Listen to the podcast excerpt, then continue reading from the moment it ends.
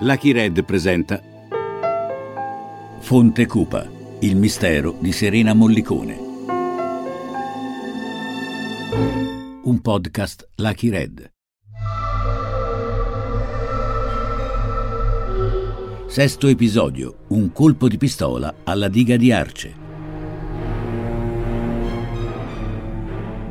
Una profonda ammaccatura in una porta della caserma una porta che potrebbe serbare gelosamente il segreto della morte di Serena.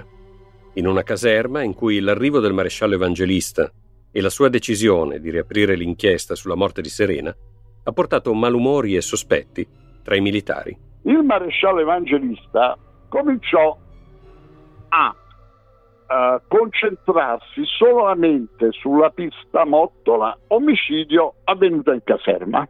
Questo è il fatto coinvolse naturalmente a livello emotivo Guglielmo Mollicone, il padre della vittima, il quale naturalmente qualunque soluzione gli si prospettasse, lui l'accettava sempre. Nel frattempo aveva avuto dei grandi problemi con uh, Santino Tuzzi e, col, uh, e, con Francesco Suprano e c'erano stati dei, degli scontri, tanto che c'erano state delle denunce il brigadiere Santino Tuzzi e l'appuntato Francesco Suprano.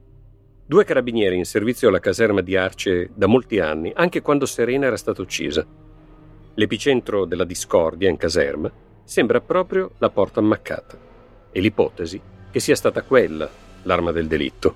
Il maresciallo evangelista fece delle informative sia alla procura che ai loro superiori e tanto che disse, tanto che fece, che intervennero i superiori per risolvere la cosa fecero venire i RIS da Roma che cominciarono a cercare all'interno della caserma tracce di Serena Mollicone.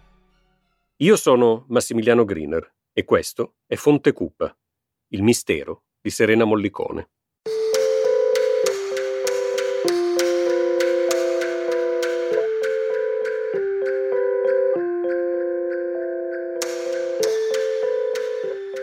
Per capirlo, dobbiamo provare a entrare all'interno della caserma di Arce, quella su cui, intorno al 2007, dopo la soluzione del carrozziere Carmine Belli, convergono i sospetti del maresciallo evangelista, condivisi da Papa Guglielmo. Al piano superiore della caserma di Arce c'erano quattro appartamenti. In uno ci abitava il maresciallo Mottola con la sua famiglia. In altri due, altri carabinieri in forza alla caserma, tra cui Francesco Suprano. E poi c'era un ultimo appartamento. Appartiene a un privato. È un appartamento sfitto che i carabinieri non devono usare, ma che in realtà usavano perché disponevano delle chiavi e sapevano che non ci veniva mai nessuno. Ai tempi del maresciallo Mottola, spesso quell'appartamento ospitava allegre festicciole, oppure ci andava suo figlio Marco per incontrare i suoi amici quando i genitori non c'erano o per portarci delle ragazze. L'appartamento privato era disadorno, senza mobili, ma bastava portare un tavolo e qualche sedia di plastica e subito diventava uno spazio comodo, uno sfogo. Dopo che in Mottola se n'erano andati, Suprano a volte usava l'appartamento per stendere i panni. Quando Evangelista se n'era accorto, aveva detto al suo sottoposto di smettere di usare l'appartamento privato. Secondo l'ipotesi accusatoria, a quel punto era successa una cosa strana. Suprano aveva preso la porta rotta del bagno dell'appartamento privato e l'aveva scambiata con quella sana del bagno del suo appartamento. Per quale ragione uno dovrebbe sostituire la porta sana della sua stanza da bagno con quella ammaccata di un appartamento che non è nemmeno suo e dove si è limitato a stendere i panni? Nel corso delle indagini riaperte dal maresciallo evangelista, a Suprano viene chiesto conto di questa sua mossa. Lei, Suprano, perché si è preso questa porta? Perché mh, mm, quando il maresciallo evangelista mi fece lasciare l'appartamento c'erano dei danni alla porta eh, e quindi per evitare eventuali richieste da parte del proprietario ho ritenuto bene prendermela. Questa cosa è strana, se ne rende conto, sì? il proprietario non ci aveva autorizzato e, e il maresciallo disse che se il proprietario avesse visto i danni avrebbe fatto pagare l'affitto. Quindi io l'ho tolta e ora la porta è nel mio appartamento. Uno strano, incomprensibile balletto di porte. Anche perché a danneggiare la porta non era stato Soprano. A quanto pare erano stati Mottola, quando usavano l'appartamento privato come se fosse loro. Questa cosa eh, viene spiegata dai suoi subalterni con un um, danneggiamento provocato dal, dagli abitanti del, dell'appartamento ad uso del maresciallo, quindi Franco e Marco Mottola a seguito di un litigio. Quindi Gaetano Evangelista archivia mentalmente quella porta danneggiata. Un alterco tra padre e figlio adolescente che termina con un pugno contro una porta. In fondo un episodio banale. Quando ritorna a collegare la porta con la morte di Serena, quando Guglielmo gli esterna le voci che ha raccolto in paese, gli esterna alcuni episodi che erano accaduti nei giorni precedenti e dei quali Serena gli aveva, gli aveva raccontato.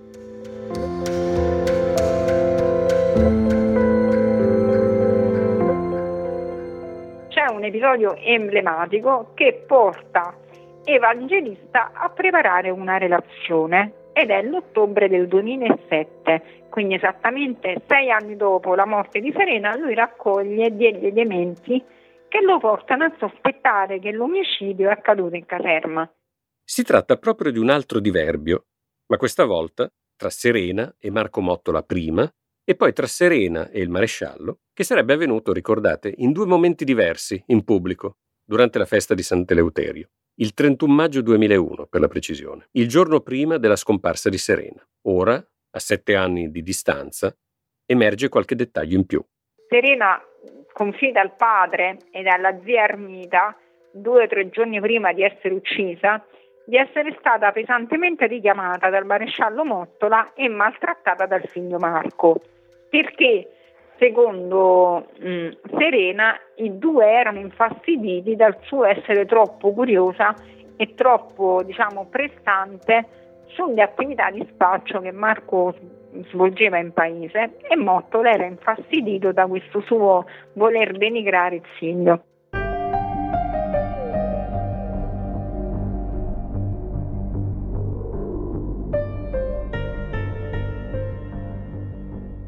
Fino a quel momento nessuno aveva dato peso a questo scontro, anche perché, come ha ricordato l'avvocato Germani, difensore di Marco Mottola, c'era stato sì, la sera della festa patronale, un fugace incontro tra i due gruppi di ragazzi, ma senza alcuna drammaticità. Quanto ad un alterco tra Serena e il padre di Marco, il maresciallo Mottola, gli unici a parlarne erano stati De Relato, il padre e la zia di Serena. Non c'è da stupirsi allora se erano state imboccate altre piste investigative. Era stato cercato un uomo adulto che dava passaggi a Serena con la sua auto. Erano stati sospettati due ragazzi del posto perché andavano in giro su una Fiat 500 rossa che una serie di concomitanze avevano reso sospetta. Era stato mandato a processo un carrozziere, solo in un secondo tempo assolto da ogni responsabilità. Ma nessuno aveva prestato attenzione né alla porta ammaccata della caserma né a presunti litigi tra Serena e Mottola. E secondo Francesco Germani, il difensore della famiglia Mottola, non era stata una disattenzione. Anche qui ci deve soccorrere la logica. Le pare possibile che io mi sono fatto sbattere la testa di una ragazza su una porta, mi, mi conservo la porta per 10-11 anni nella caserma, tra l'altro quando io sono già andato via, quindi ho lasciato alla mercé di di qualunque investigatore, io come potevo essere certo al mille per mille che su quella porta non ci fosse una traccia ematica di Serena, un capello di Serena, una traccia di DNA di Serena? Sarei stato folle a mantenere la porta proprio presso la caserma dopo aver, averla utilizzata come mezzo per uccidere una persona.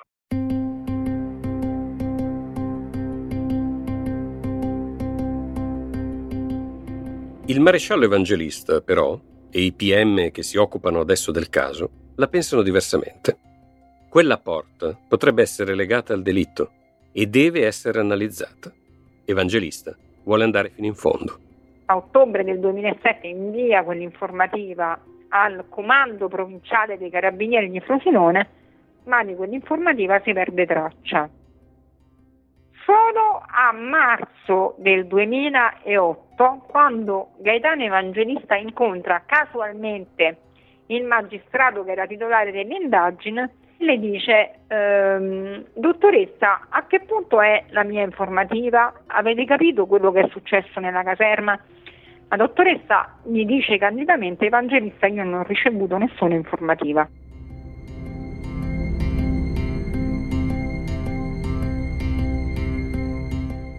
Il maresciallo evangelista, però, non è uno che demorde facilmente. È un mastino e quando morde non molla. Quindi c'è diciamo, una serie di telefonate, eh, si scopre questa informativa chiusa in un cassetto del comando provinciale, arriva l'informativa in procura e da questo momento si incomincia la seconda fase di una nuova indagine.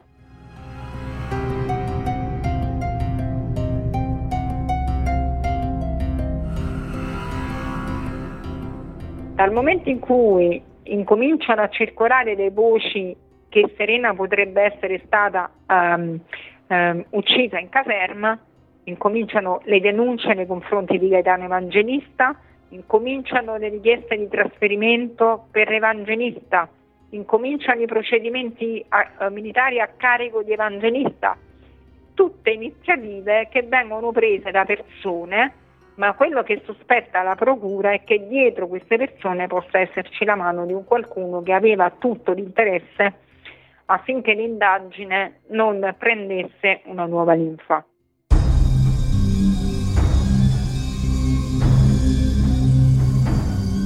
È in questo clima pesante, avvelenato da denunce e controdenunce tra il nuovo maresciallo e i suoi collaboratori, che il pubblico ministero, la dottoressa Maria Perna, decide di interrogare tutti i carabinieri della caserma di Arce. Vuole capire quanto sia fondata la tesi che Serena abbia perso la vita proprio all'interno della caserma. Viene sentito il maresciallo Mottola, naturalmente, l'ex comandante della stazione, il brigadiere Francesco Soprano, il luogotenente Vincenzo Quatrale, l'appuntato scelto Ernesto 25. E a un certo punto arriva il turno del brigadiere Santino Tuzzi. Da quanto tempo presta servizio presso la stazione dei carabinieri di Arce, Tuzzi? Dall'anno 1982. Comincia come una testimonianza qualsiasi, quella del brigadiere, con le solite domande di rito. Ha 54 anni, il brigadiere Tuzzi, una moglie, due figli, un nipotino appena arrivato. È uno che ha passato la sua vita ad Arce, sempre nella benemerita, e che adesso è in procinto ad andare in pensione. Dovrebbe essere un interrogatorio di routine, e invece, a questo punto, emerge qualcosa di strano. Quando lei si è recato ad Arce, provenendo da Sora, per intraprendere il servizio del giorno 3 giugno 2001, nel passare davanti alla località Fonte Cupa e precisamente davanti all'ingresso del luogo dove era stato appena ritrovato il corpo di Serena Mollicone, che cosa ha notato? Ricordo che vi erano numerose autovetture di servizio in sosta riconoscendo tra i carabinieri presenti anche il maresciallo Mottola e l'appuntato scelto 25. Non mi sono fermato perché dovevo intraprendere il mio servizio d'istituto. Non mi sono fermato perché dovevo prendere servizio, dice il brigadiere Tuzzi, una scelta giudicata anomala per un esperto carabiniere di fronte al ritrovamento del cadavere di una giovane donna scomparsa da due giorni. Non sarebbe normale, anzi quasi doveroso per lui fermarsi e raggiungere i colleghi. Che cosa di più importante poteva essere mai accaduto ad Arce il giorno del ritrovamento del cadavere di Serena? Il pubblico ministero prosegue quindi l'interrogatorio, perché vuole mettere di fronte a Tuzzi una domanda cruciale. Lei ha visto Serena Mollicone la mattina del primo giugno 2001? Credo di sì. Dove? Entrare in caserma ad Arce. Perché crede di sì? Perché la mattina del primo giugno 2001, mentre mi trovavo in caserma, ho ricevuto una chiamata interna dal telefono dell'alloggio di servizio del maresciallo Mottola, verso le 11, 11.30, con la quale mi si chiedeva di aprire il cancello pedonale esterno, in quanto doveva entrare una persona. Presumo che chi mi chiese di aprire il cancello fosse Marco Mottola, in quanto la voce era maschile, giovanile. Non l'avevo visto uscire dalla caserma e da quell'ora il padre non c'era perché è impegnato nelle prove della festa dell'arma a Frosinone. Continui, Tuzzi. Ho provveduto ad aprire detto cancello pedonale e ho notato, non mi ricordo se dai monitor di sorveglianza o dalla finestra, una ragazza transitare direttamente all'interno dell'androne degli alloggi di servizio. La ragazza era di giovane età, corporatura esile, di circa 160 cm d'altezza, capelli lunghi e lisci fino alle spalle, di colore castani. Mi ricordo che era vestita con una maglietta di colore rosso a maniche corte e un paio di pantaloni scuri. In particolare ricordo che teneva anche una piccola borsa a forma di, di parallelepipedo di circa 20, 20 per 10, ecco. Voglio, voglio precisare che non ci siamo salutati né parlati perché è andata direttamente verso l'ingresso degli alloggi di servizio. Solo la sera dello stesso giorno, in occasione della scomparsa di Serena Mollicone, e guardando la sua foto, ho fatto mente locale su quella ragazza vista la mattina che entrava nella caserma di Arce. E effettivamente mi fermavo a ragionare sulla forte possibilità che fosse proprio Serena Mollicone.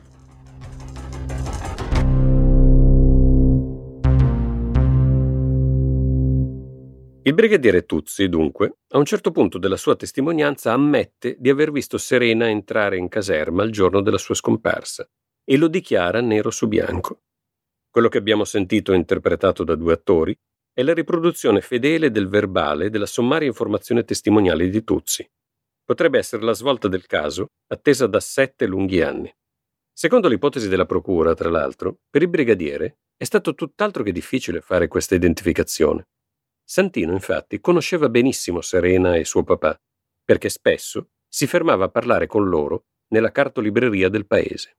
Tuzzi dichiara anche di non averla vista uscire perlomeno fino alla fine del, del suo turno, che mi pare fosse intorno alle 14.30. La giornalista Sara Lucaroni, che si è occupata a lungo del caso, pensa che occorra valutare molto attentamente la testimonianza rilasciata da Santino Tuzzi. Fa una descrizione molto dettagliata e il ricordo è abbastanza chiaro. Descrive gli abiti, descrive la borsa, che peraltro poi è uno degli oggetti che non viene, non viene ritrovato. E gli, gli inquirenti gli chiedono anche se riesce a vedere le scarpe di questa ragazza e lui dice di non averle viste, di non poterle descrivere proprio perché quando arriva c'è il muretto che impedisce di, di vederle. Quindi, come dire, anche un po' una prova che il ricordo è nitido e sta raccontando la verità.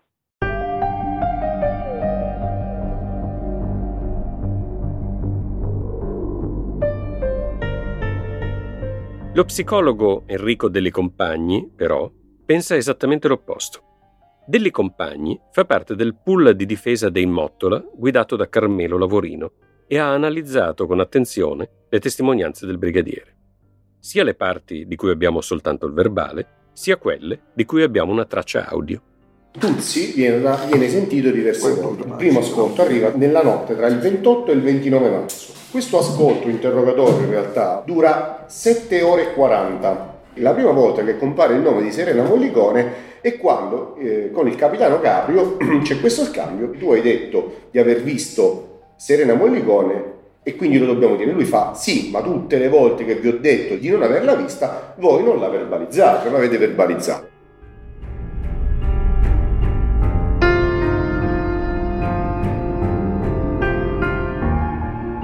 più volte ha detto io non ho visto Serena Mollicone, io non ho visto nessuno, poi a un certo punto gli fanno capire che lui per forza ha dovuto vedere Serena Mollicone entrare. Perché? Perché gli inquirenti dicono ci sono altri testimoni che confermano la presenza di Serena Mollicone in caserma. E siccome tu eri di piantone sicuramente l'hai vista passare. E lui piano piano si allinea. Si allinea a tal punto da dire sì, l'ho vista, portava una maglietta rossa, gli contestano come potevi aver visto la maglietta rossa se tu l'hai visto attraverso i monitor? E i monitor sono in bianco e nero. E a un certo punto cominciano a suggerire come deve raccontare le cose.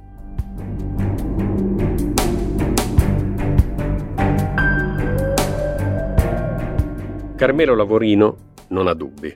La testimonianza del brigadiere, in cui esce il nome di Serena, è viziata dalle pressioni che ha ricevuto da chi lo stava interrogando. Applicarono con Tuzzi quello che noi chiamiamo il dilemma del prigioniero, cioè pigliano tre persone, le mettono in carcere e a ognuno ci dicono guarda, i due dicono che colpevole sei tu, tu che cosa dici? E a un certo punto abbiamo tutte le registrazioni, si sente Tuzzi che molto, molto, molto, ma molto indeciso. Piano piano, piano piano, lentamente, lui dice sì, forse non sto, probabilmente, comunque insomma lo mettono in mezzo, convinti di averci azzeccato e Tuzzi piano piano, ma piano piano ammette sì, forse è potuta vedere una ragazza, fecero firmare un verbale dove lui diceva la ragazza era Selina Mollicone. Quale che sia l'ipotesi corretta, quello che è certo è che dopo quella prima testimonianza la vita del brigadiere Santino cambia per sempre. A ricordarlo è sua figlia, Maria Tuzzi. A seguito di queste dichiarazioni, intorno a mio padre si è scatenato un turbine, nel senso mio padre in quel periodo ha avuto delle, delle pressioni da parte di alcune, alcuni suoi colleghi. Maria Tuzzi si riferisce a quello che avviene l'8 aprile 2008, una decina di giorni dopo che il brigadiere ha sottoscritto di aver visto Serena entrare in caserma. Per capire che cosa veramente sappia il brigadiere e se sia al corrente di fatti che non ha ancora rivelato, la procura chiede a un suo collega, il carabiniere Quatrale, di parlargli e di portare la conversazione sulla morte di Serena. Tuzzi non sa che all'interno dell'auto in cui avviene il colloquio con il collega Quatrale, la procura ha fatto collocare delle cimici che captano distintamente ogni loro singola parola. Senti un po', Santi, io ti volevo parlare. A me mi hanno già chiamato due volte per la storia di Serena. Ah. Due volte sono andato lì e due volte me lo stanno a chiedere il foglio di servizio. L'ordine di servizio. Dicono che lì è tutto falso, quello che sta scritto sopra. Per me io non, non so più cosa rispondere. Penso che mo mi devono richiamare un'altra volta. Te pure ti hanno chiamato? A me mi hanno chiamato una volta. Ma quando è? Una decina di giorni fa. Mi devono sentire. Mi devono sentire oggi o domani, ecco. Comunque se fanno come quell'altra volta, perché mi chiamano dalle 9 del mattino fino alle 3 di notte, 4. Se vedo così, io ce lo dico che, che, che quella volta ero. Ecco, io di questa cosa ci devo stare a pensare. Effettivamente non mi, non, non mi so. Non mi sto a ricordare un cazzo della, della, sia di quella che è venuta in caserma, sia, sia di tutto. Mi sto a ricordare niente, de, de, degli accertamenti, niente. Santi, tu puoi dire questo qua, Santi, però rifletti pure che comunque chi stava con te lo metti in mezzo ai pasticci nel momento in cui dici eh, non ricordo, non ricordo, o no? Ma se non ricordo? Ma se non mi ricordo effettivamente? Non è che io voglio di... mi voglio nascondere come, come hanno detto loro. Ti vuoi nascondere dietro a un non ricordo. Perché a detta loro stavano sempre a sentire non ricordo e non ricordo. Ma io non mi sto a ricordare veramente. Io, io non, cioè, n- non ci sto, io, io la notte non sto dormendo. Niente. Da quel giorno io la notte non sto a dormire. Mi faccio un'ora, eh. Se mi dormo un'ora mi, mi sveglio e quel pensiero che se ci ho visto qualcheduno, che se ho visto quello, ma io non mi sto ricordando un cazzo. Io non mi ci sto. non mi ci sto dormendo io. Purtroppo che cazzo devo fare?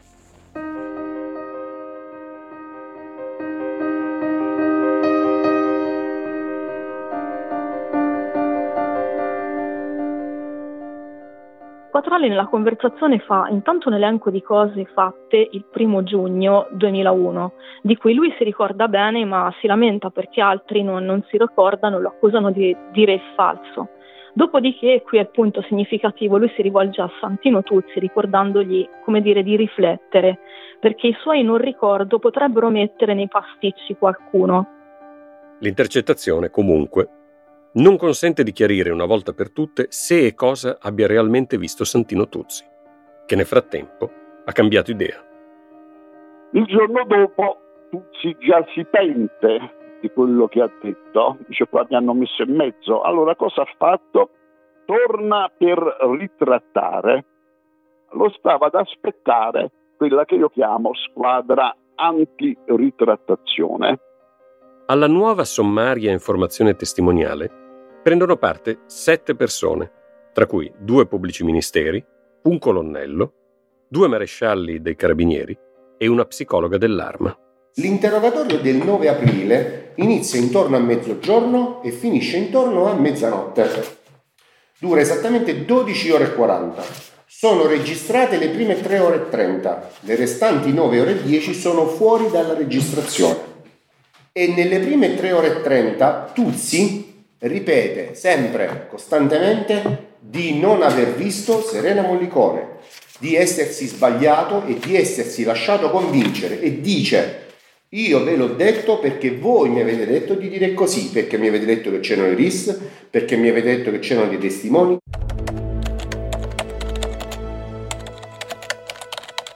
Si ricorda che nel verbale del 28 marzo le è stato chiesto se la mattina del 1 giugno 2001 lei ha visto entrare qualcuno nella caserma dei carabinieri di Arce? Sì. Si ricorda che le è stato chiesto chi fosse entrato? Sì, mi ricordo che dissi che era entrata una ragazza. Quando le è stato chiesto di specificare l'identità di quella ragazza, si ricorda cosa rispose? Sì, mi ricordo di aver detto che era Serena Mollicone. Perché ha detto che era Serena Mollicone quella ragazza? Perché voi mi avete detto che c'erano dei testimoni che avevano detto di aver visto Serena Mollicone in caserma. Glielo ripeto, Tuzzi.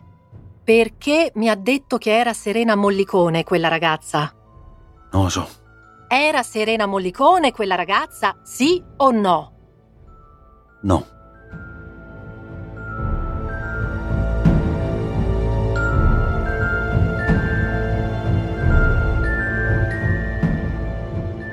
Mio padre praticamente non, ehm, non, è più sicuro di aver visto una ragazza e lui ritratta tutto, dice che eh, non era Serena, addirittura Serena non la conosceva, e non, era, non è così, e ritratta insomma, ritratta tutto. Soprattutto dice che la volta precedente non ha raccontato la verità ritengo che il povero Santino Tuzzi ad un certo punto si fosse messa molto paura eh, di essere coinvolto in questa situazione, eh, rendendosi anche conto che aveva fatto dichiarazioni molto importanti, diciamo decisive, eh, dopo però sette anni e non dimentichiamo che c'è stato anche un altro processo durato eh, sei anni al povero Carmine Belli che ha dovuto eh, subire tre gradi di giudizio.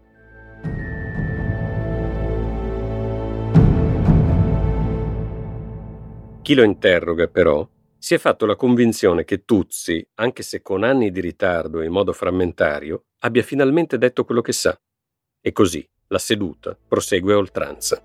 Gli interrogatori sono molto netti, sono anche molto duri. Il magistrato non gli crede, insiste, insiste con le domande. In un disperato tentativo di far ragionare Tuzzi, interviene anche un suo collega più giovane, il maresciallo Giovannini, che punta tutto sul cameratismo. Senti, ti prego, fratello mio, ti voglio bene, scusa. Per favore, ti prego, tu, senti, da quanti anni è che fai il carabiniere? 34. 34 anni. Tu facevi il carabiniere, vestivi la divisa, quando io ancora davo a mia madre la mano per attraversare la via. Quindi mi potresti insegnare a fare tutto nell'arma dei carabinieri. Eh? E siccome io sono convinto che tu non ti sei scordato di fare il carabiniere, sono convinto che non te lo sei scordato. Santi, ti rendi conto cioè, mettiti nei miei panni un attimo. Fai finta che non ci stanno il tenente e il pubblico ministero e la psicologa. Parliamo da truppa, eh? parliamo da sottufficiali. Tra te me. Ma io che devo dirti, senti? Se ora stavamo io e te, ci guardavamo in faccia e ci chiedevamo, ma questo che sta facendo? Che sta dicendo? Perché mi sta trattando in questo modo? Perché mi sta prendendo in giro? Non prendo nessuno in giro. Però adesso mi deve dare una spiegazione del perché ha inventato questi particolari, Tuzzi. Lei è un carabiniere. Cioè, lei non è un cretino qualsiasi che prendiamo per strada e lo portiamo qui per sapere, per sentirlo. Innanzitutto, la stiamo sentendo in merito a delle circostanze importantissime, perché una ragazza è morta. Piano piano, piano piano, lui comincia a perdere terreno, comincia a rispondere in maniera sempre più a monosillabi, ad essere sempre più distratto, ad essere sempre più distante. Però, nonostante tutto, Santino non cede rimane fermo sulla ritrattazione. E a un certo punto ha detto, scusate, forse non mi state ascoltando, io voglio l'avvocato. E non gli è stato dato l'avvocato. Lui a un certo punto chiede l'avvocato, la cosa viene bypassata e si continua ad andare avanti. Tuzzi continua a sostenere che si è inventato tutto, che lui Serena il giorno della scomparsa proprio non l'ha vista. A quel punto interviene la psicologa dell'ARM. È l'ultima carta. Come si sente a dire queste cose, Tuzzi, in questo momento? Normale. Normale? Io la vedo piuttosto agitato. Perché la vedo così chiuso? Da cosa si sta difendendo? Non mi sto difendendo da niente. Non so dare una spiegazione perché ho inventato quella roba. Perché non riesce a sostenere lo sguardo delle persone che la guardano. In genere per me questo è un indice di menzogne. Sono una psicologa. E in genere, quando le persone si chiudono e non sostengono lo sguardo, sono delle persone che si stanno difendendo da qualcosa. Stanno facendo una parte. Perché se lei fosse un mitomane, sarebbe mio dovere farle un controllo psichico. Lei sente voci che gli altri non sentono? No, ma che? In genere sente voci strane? No, no. Vede cose che gli altri non vedono? No, no. Quindi non sta delirando. Allora, non essendo un mitomane, quando noi ci inventiamo qualcosa, ce la inventiamo perché ci stiamo difendendo. Alla fine, dopo ore e ore di domande sempre più serrate, Tuzzi finalmente cede. Dopo che gli inquirenti hanno cercato di eh, tranquillizzare mio padre, mio padre chiede di restare solo con eh, il pubblico ministero e lì ritratta la ritrattazione, quindi conferma che Serena era stata in caserma. Dopo 12 ore e 40, quindi in piena notte tra il 9 e il 10 aprile, si concluderà l'ascolto del brigadiere Tuzzi.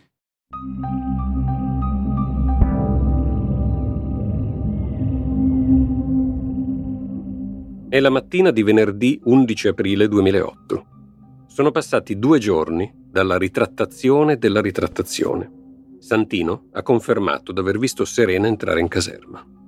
Santino quel giorno non è in servizio, è il suo giorno di riposo. Come sua abitudine, passa la prima parte della mattinata dedicandosi a piccoli lavori di giardinaggio nella sua abitazione, a Sora. Verso le 10 riceve una telefonata. Ai familiari dice di dover uscire ma dice anche che sarebbe tornato di lì a poco. Lo vedono passare dalla caserma. I colleghi si stupiscono nel vederlo lì nel suo giorno di libertà, ma lui spiega che l'indomani è giorno di elezioni. Lui sarà occupato nel servizio di vigilanza dei seggi elettorali e ha bisogno della sua bandoliera e di altri accessori. E poi se ne va. Ma ai colleghi fa uno strano effetto. Santino si comporta in modo strano, come se ci fosse qualcosa che non va. Perquisiscono quindi il suo armadietto e si accorgono che ha preso la sua pistola d'ordinanza. Allora escono in pattuglia e si mettono a cercarlo.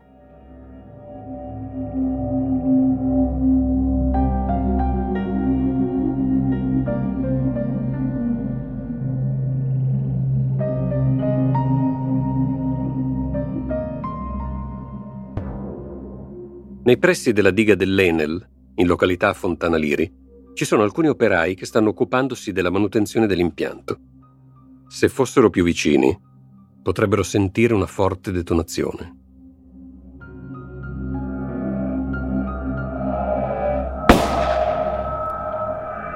Un colpo di arma da fuoco.